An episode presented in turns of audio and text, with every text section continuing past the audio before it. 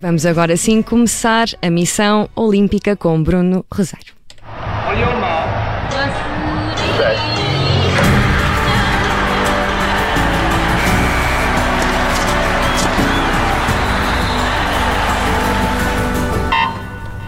Boa noite, boa noite, Bruno Rosário. Digo boa noite porque aí já, já, são, já é uma da manhã, como dizia, são oito as horas que nos separam. Já estás no dia seguinte, já com muitas provas feitas, e pergunto-te então se estás a sofrer de jet lag ainda. Já não, não sei se me consegues ouvir agora bem. Perfeitamente. Pronto, uh, agora já não. Hoje, hoje é, é sono, uh, pela questão da, da cerimónia de abertura, que acaba sempre tarde o mais complicado não é propriamente entrar, mas é sair depois da cerimónia. Uh, e a partir daí depois eh, chegar ao hotel acaba por ser complicado porque um dos grandes problemas destes, destes Jogos Olímpicos são, é, é a distância entre uh, os eventos uh, e posso dizer à vontade nós perdemos pelo menos duas, três horas por dia só, só em transporte sem andarmos de um lado para o outro. Portanto, jet lag está resolvido, agora é questão de começar uh, a atinar com essa, com essa parte dos transportes. Uh, no, no, meu caso, só a partir de dia 2 de agosto é que eu vou estar autorizado a utilizar os transportes públicos em Tóquio, porque só a partir daí é que farei os 14 dias uh, de permanência na cidade e a partir daí é como se eu fosse um cidadão japonês uhum. e a partir daí conseguirei também demorar metade do tempo que eu demoro a ir de um sítio para outro. Portanto, pois, porque agora fica difícil fazer uma agenda, não é? Agora com, com estas restrições todas.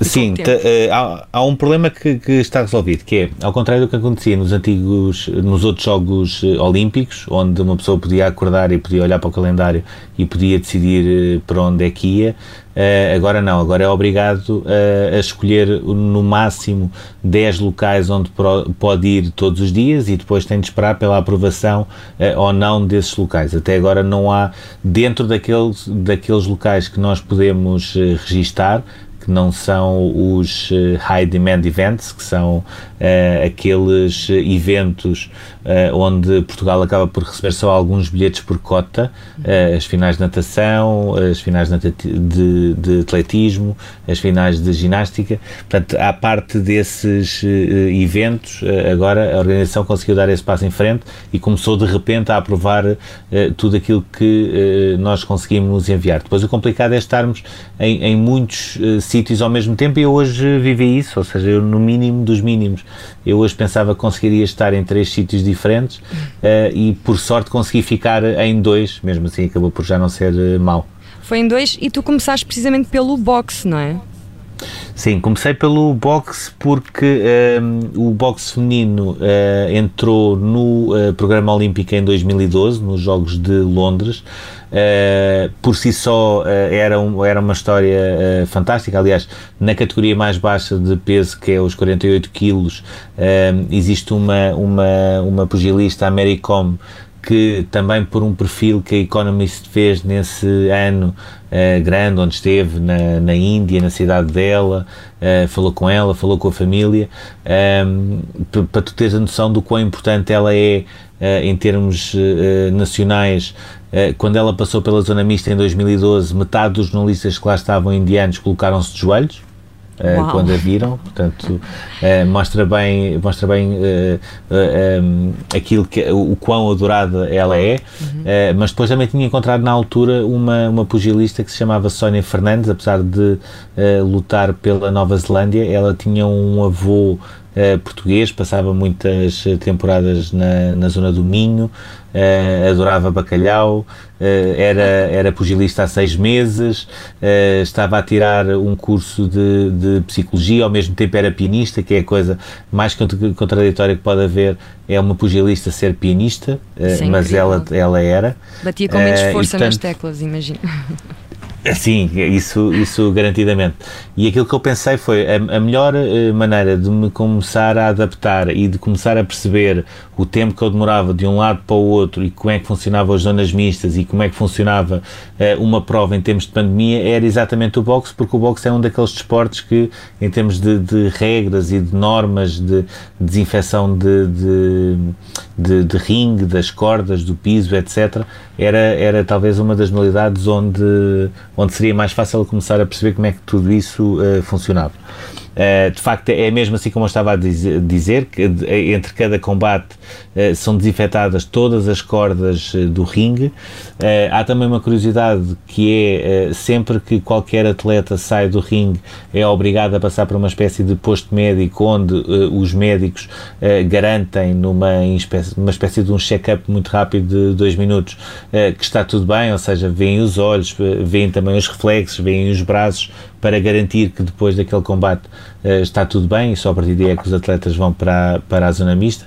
A zona mista uh, é mais pequena em termos de lotação, que também era, era expectável e estamos mais uh, distantes dos atletas um, e consegui também aquilo que me fez ir ao boxe, que é a história de uma pugilista norte-americana, a Yaziel, ela nasceu em Guantánamo, um, tem família uh, cubana, uh, vive hoje em Las Vegas e tem uma história. Ela foi a primeira latino-americana a competir uh, na categoria dela, que é, é a segunda mais leve, um, e também por aí eu fui falar com ela, por um lado, para perceber como é que ela via ou como é que ela conseguia perceber que em Cuba as mulheres não sejam autorizadas a estar no pugilismo, ou seja, em Cuba o boxe é apenas e só para homens, as mulheres não têm autorização uh, para uh, estarem no boxe, uh, e depois, por outro lado, como é que ela conseguia ver esta situação em 2024, se havia ou não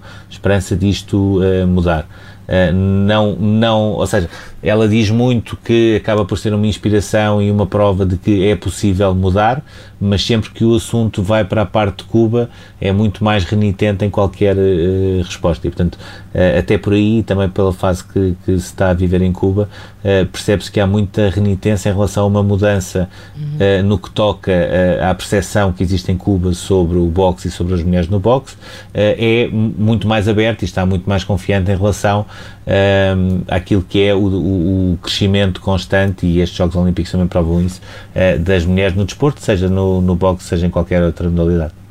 E, e, e, tu aproveitaste também para, para, por acaso, era uma informação, eu não fazia ideia que em Cuba uh, as mulheres não podiam uh, fazer pugilismo, olha, é uma informação completamente nova. Uh, espero que, às vezes também os Jogos Olímpicos servem para passar mensagens, houve ao longo destes anos muitos, alguns boicotes, não, não foi o caso, não é o caso deste ano, mas, mas pode ser que a mensagem passe.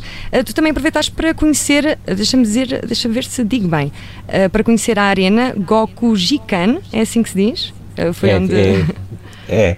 É, Kokujikan Arena é, é, basicamente uma arena que, que, onde se disputam os grandes eh, combates e os grandes duelos de sumo, que é uma das grandes modalidades aqui no Japão.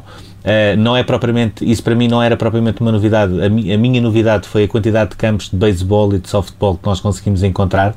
Ou Pelo seja, caminho, no, é? nós cá Sim, em, em, Tóquio, ou seja, para termos um, um, termo de comparação, os campos de futebol que nós encontramos espalhados pelo nosso país, existem muitos mais de beisebol ou softball espalhados uh, por Tóquio. Uh, e essa era a parte que eu não tinha uh, a perfeita noção. Em relação ao sumo, sim, é, um, é, um do, é uma das grandes penalidades. Esta Kokugian Arena uh, costuma receber uh, combates sumo. Já recebeu também, por exemplo, o aniversário, o 70 aniversário da Ferrari, inclusivamente com o concerto do Paul McCartney. Uhum. Mais recentemente ficou também uh, conhecido por ser um centro de vacinação e isso acaba por ser também um tema importante porque Tóquio claramente falhou na vacinação. Quando nós eh, chegámos a abril, eh, faltavam 100 dias para os Jogos Olímpicos e menos de 1% da população estava vacinada. Não é normal Tóquio falhar neste tipo de situações, mas aqui falhou. Nesta altura tem menos de 30% da, da população vacinada, mas aquilo que, neste caso, as autoridades tentaram foi a promoção da vacinação e de, de todo esse movimento com a vacinação de antigos lutadores de sumo, na tentativa que fosse uma espécie de inspiração para as pessoas começarem a vacinar cada vez mais. Não, eh, eh, ou seja, não havendo propriamente um movimento muito negacionista, a verdade é que também não há uma grande corrida à vacinação e esse é, nesta altura, um dos grandes eh, problemas de Tóquio. Eh, eu recordo, há uma semana e meia, Tóquio estava com valores de novos eh, contágios diários eh, semelhantes aos que tinha em janeiro e daí para cá já está com mais 40%. Não diria que, se, que são os Jogos Olímpicos que estão a promover isso, uh, diria que uh, nem mesmo com o estado de emergência, que eu também não percebi muito bem quais são as regras, porque às duas, três da manhã vejo imensa gente na rua, vejo imensa coisa ainda aberta, não percebo bem qual é o conceito de estado de emergência, mas, mas esse é um problema que, que está a começar a crescer em Tóquio, porque nem mesmo com o estado de emergência eles conseguem estancar a, a parte da pandemia e, sobretudo, os novos contágios. Uh, ainda assim, as medidas são muito apertadas e, e quase todos os eventos são non-smoking, não é assim, Bruno? Uh, é, reparei é. Na, tua, na tua crónica, na, no artigo que escreveste sobre isso, que, que, lá conseguiste encontrar uma sombra escondida. Sim, foi um, foi um, um, um passarinho que me que, que, foi, foi tão importante para mim que agarrou em mim e explicou-me os passos todos exatamente até onde é que eu tinha de ir. Tem alguma liberdade este, o passarinho. Muita, e até me deixou o número de telefone dele para o caso eu não conseguir voltar para a arena, eu, ele poder uh, ligar. Porque mesmo encostado à, à Kokugyun uh, Arena existe também o Ed Tokyo Museum. Este é o museu mais antigo de Tóquio a contar a história da cidade. É um museu imponente, tem mais de, de 60 metros e ao lado do museu existe mesmo uma zona de, uh, para fumadores, com uma sombra, com um local para, para sentar, que é uma coisa que nós já não estamos habituados, ou seja, todos os locais de provas de Jogos Olímpicos não têm áreas de fumadores, a única que eu encontrei foi no, no centro de imprensa. Não é obrigatório que tenha, também uh, fumar só faz mal à saúde. Exatamente. Ainda assim, parece-me que é mais um. Uh, mais do que a questão do ter ou não ter áreas para, para fumar, né, para o caso até nem é importante. Aquilo que me parece é que demonstra que, ao contrário do que costuma acontecer nos grandes eventos, que se estudam uns aos outros e conseguem perceber, em termos operacionais, como é que uns fazem para tentarem melhorar e serem cada vez melhores em termos de organização, não é isso propriamente que nós vemos em, em Tóquio. O, o grande problema é esta questão dos transportes, Uh, claro está escudado naquela questão da, dos 14 dias de, digamos assim, de quarentena aberta, existiram três que era quarentena mesmo a sério, agora é uma quarentena mais aberta. Nós só somos obrigados a fazer testes agora de 4 em 4 dias e a partir do 14 dia estamos, uh, estamos libertos, ou seja, podemos uh, andar à vontade na rua.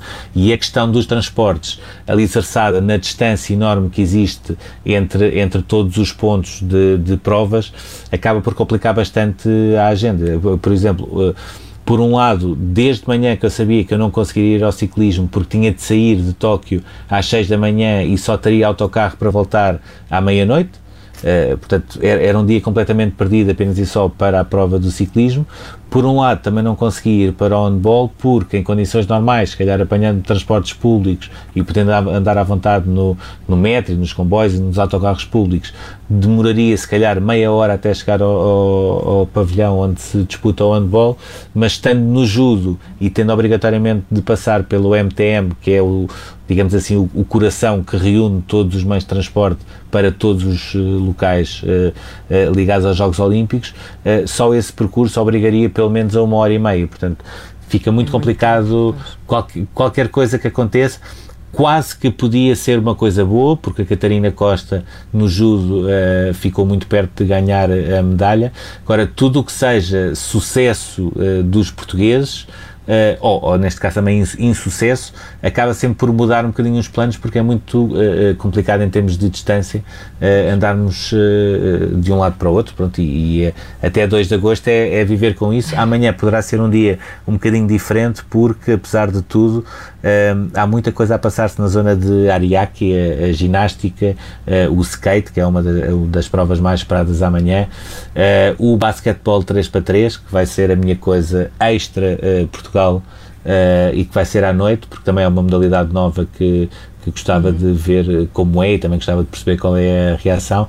É tudo ali na zona de Ariake uh, e tem uma vantagem que uh, se tudo correr bem, gostava de estar no, no, no, local onde é a prova do skate e gostava muito de poder escrever sobre a medalha de ouro do Gustavo Ribeiro e saber que depois vou depender de mim que, é, que era muito bom sinal, uhum. mas depois sei que vou depender de mim para ir para o pavilhão onde se realiza a ginástica, não só ver a Filipa Martins, que também vai entrar em competição amanhã, mas também a Simone Biles, que vai entrar no mesmo uh, período que a Filipa Martins. E poderei fazer isso a pé, são 50 minutos, mas pelo menos tem uma vantagem que eu dependo de mim próprio.